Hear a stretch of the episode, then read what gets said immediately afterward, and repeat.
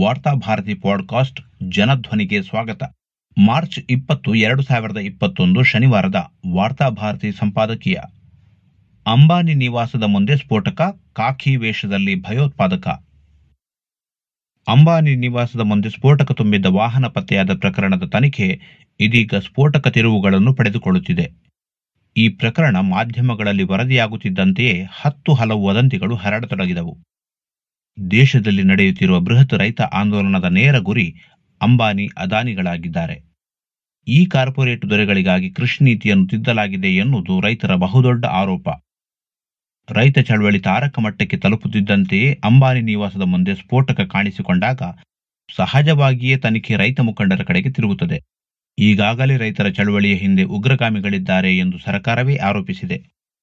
ಅಂಬಾನಿಯ ಮನೆಯ ಮುಂದಿರುವ ಸ್ಫೋಟಕಗಳು ಸರ್ಕಾರದ ಆರೋಪಕ್ಕೆ ಪೂರಕ ಸಾಕ್ಷಿಗಳನ್ನು ಒದಗಿಸುವಂತೆ ಇತ್ತು. ಇದನ್ನು ಮುಂದಿಟ್ಟು ಒಂದಿಷ್ಟು ರೈತ ಚಳವಳಿಗಾರರನ್ನು ಬಂಧಿಸುವ ಎಲ್ಲಾ ಸಾಧ್ಯತೆಗಳಿದ್ದವು.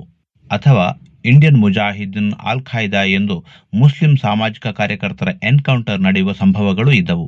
ಅದಾಗಲೇ ಕೆಲವು ಮಾಧ್ಯಮಗಳು ಈ ಬಾಂಬ್ನ ಹಿಂದೆ ಇಂಡಿಯನ್ ಮುಜಾಹಿದ್ದೀನ್ ಕೈವಾಡ ಇದೆ ಎಂದು ಬರೆದೂ ಆಗಿತ್ತು.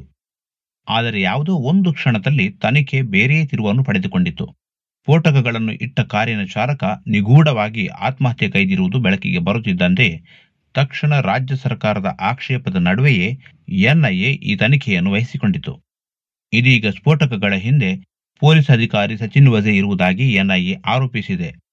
ಪ್ರತಿಷ್ಠೆ ಹೆಚ್ಚಿಸಿಕೊಳ್ಳಲು ಪೊಲೀಸ್ ಅಧಿಕಾರಿ ಬಾಂಬ್ ಭೀತಿಯನ್ನು ಹುಟ್ಟಿಸಿದ್ದ ಎನ್ನುವುದು ಎನ್ಐಎ ಅಭಿಪ್ರಾಯವಾಗಿದೆ. ಅಂಬಾನಿಯ ಮನೆಯ ಮುಂದೆ ಸ್ಫೋಟಕಗಳನ್ನು ಇಡುವ ಮೂಲಕ ಅಧಿಕಾರಿಯ ಪ್ರತಿಷ್ಠೆ ಹೇಗೆ ಹೆಚ್ಚುತ್ತದೆ? ಎನ್ಕೌಂಟರ್ ಕುಖ್ಯಾತಿಯಾಗಿದ್ದ ವಜೆ ಇದನ್ನು ಇನ್ನಾರ ತಲೆಗಾದರೂ ಕಟ್ಟುವ ಉದ್ದೇಶಗಳನ್ನು ಹೊಂದಿದ್ದನೇ. ಅದರಿಂದ ಈತನಿಗಾಗುವ ಪ್ರಯೋಜನಗಳೇನು ಎನ್ನುವ ಪ್ರಶ್ನೆಗಳಿಗೆಲ್ಲ ಇನ್ನಷ್ಟೇ ಉತ್ತರ ಸಿಗಬೇಕಾಗಿದೆ. ಈ ಹಿಂದೆ ನಡೆದ ಹಲವು ಸ್ಫೋಟಗಳನ್ನು ನಾವು ಸ್ಮರಿಸಬೇಕಾಗಿದೆ. ಮಾಲೆಗಾಂವ್, ಅಜ್ಮೀರ್ ಮೊದಲಾದ ಕಡೆ ನಡೆದ ಸ್ಫೋಟಗಳ ಹೊಣೆಯನ್ನು ಯಾವ ತನಿಖೆಯೂ ಇಲ್ಲದೆ ಮಾಧ್ಯಮಗಳು ಅಮಾಯಕ ಮುಸ್ಲಿಮರ ತಲೆಗೆ ಕಟ್ಟಿದ್ದವು.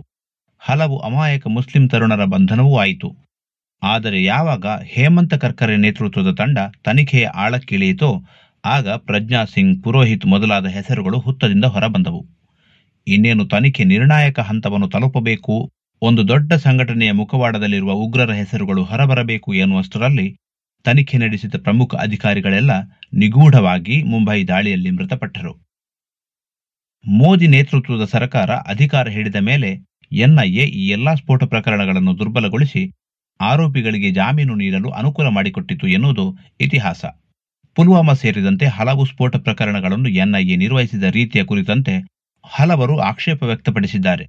ಪುಲ್ವಾಮಾ ದಾಳಿಯ ಹಿಂದಿರುವವರನ್ನು ಸ್ಪಷ್ಟವಾಗಿ ಗುರುತಿಸಲು ಅವರಿಗೆ ಶಿಕ್ಷೆ ನೀಡಲು ಎನ್ಐಎ ವಿಫಲವಾಗಿದೆ ಎನ್ನುವ ಆರೋಪಗಳಲ್ಲಿ ಹುರುಳಿದೆ. ಈಗ ಅಂಬಾನಿ ಮನೆಯ ಮುಂದಿರುವ ಸ್ಫೋಟಕ ಪ್ರಕರಣದ ತನಿಖೆಯನ್ನು ಅತ್ಯಾಸಕ್ತಿಯಿಂದ ಎನ್ಐಎ ಕೈಗೆತ್ತಿಕೊಂಡಿದೆ.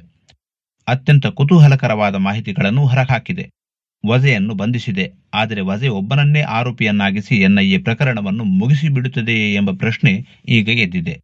ದೇಶಾದ್ಯಂತ ಅದಾನಿ ಅಂಬಾನಿಯ ವಿರುದ್ಧ ಚಳವಳಿ ನಡೆಯುತ್ತಿರುವ ಈ ಸಂದರ್ಭದಲ್ಲಿ ಅಂಬಾನಿಯ ಮನೆಯ ಮುಂದೆ ಸ್ಫೋಟಕ ಕಂಡುಬಂದರೆ ಅದರಿಂದ ನೇರ ಲಾಭ ಯಾರಿಗೆ ಎನ್ನುವುದು ಊಹಿಸುವುದು ಕಷ್ಟವೇನೂ ಅಲ್ಲ.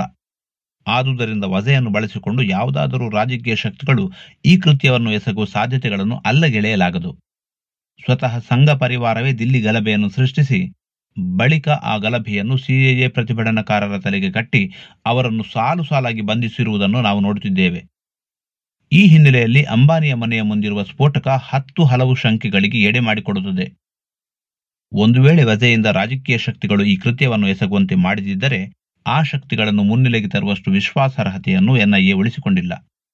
ಆದುದರಿಂದ ಈ ತನಿಖೆ ತಾರ್ಕಿಕ ಅಂತ್ಯವನ್ನು ತಲುಪುವ ಕುರಿತಂತೆ ಅನುಮಾನಗಳಿವೆ. ಈ ದೇಶದಲ್ಲಿ ನಡೆದ ಬಹುತೇಕ ಸ್ಫೋಟಗಳು ರಾಜಕೀಯ ಪಿತೂರಿಗಳು ಎನ್ನುವುದನ್ನು ಈ ಘಟನೆ ಮತ್ತೊಮ್ಮೆ ಸಾಬೀತುಪಡಿಸಿದೆ.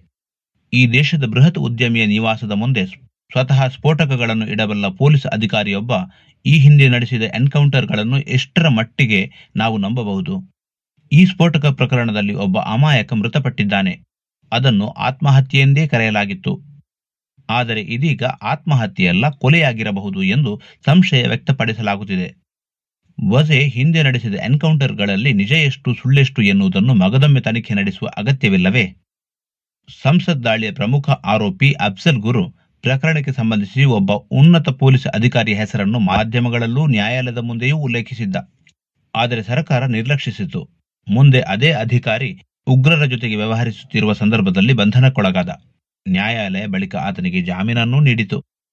ಇಂತಹ ದೇಶದ್ರೋಹಿ ಪೊಲೀಸ್ ಅಧಿಕಾರಿಗಳು ನಮ್ಮ ನಡುವೆ ಯಾವುದೇ ಅಂಜಿಕೆ ಇಲ್ಲದೆ ಆಯಕಟ್ಟಿನ ಜಾಗದಲ್ಲಿ ಕುಳಿತಿರುವಾಗ ಸ್ಫೋಟ ನಡೆಸಲು ಪ್ರತ್ಯೇಕ ಉಗ್ರಗಾಮಿ ಸಂಘಟನೆಗಳ ಅಗತ್ಯವಿದೆಯೇ ಒಟ್ಟಿನಲ್ಲಿ ಅಂಬಾನಿ ನಿವಾಸದಲ್ಲಿ ಪತ್ತೆಯಾಗಿರುವ ಸ್ಫೋಟಕಗಳ ತನಿಖೆ ಒಬ್ಬ ಪೊಲೀಸ್ ಅಧಿಕಾರಿಯನ್ನಷ್ಟೇ ಗುರಿಯಾಗಿಸಿಕೊಂಡು ನಡೆಯಬಾರದು.